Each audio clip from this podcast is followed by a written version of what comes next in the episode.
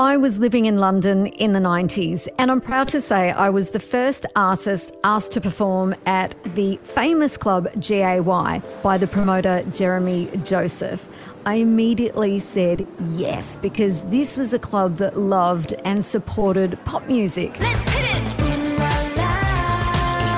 The crowds were always heaving and it was such a vibe.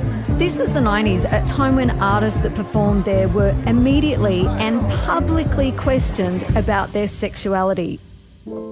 I'm talking like fresh ink on the front page of the tabloids when they woke up.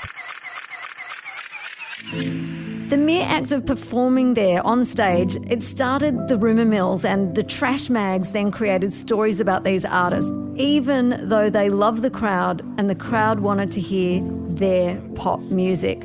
Over the years, I gradually saw this process break down and change, and it became the place for pop music promotion. But it took years. Through the hard work of Jeremy Joseph, the calibre of artists that performed there, the energy and enthusiasm of the crowd, and many pop allies, this was a game changer in creating a safe place for everyone to enjoy pop music and celebrate the LGBTQIA plus community.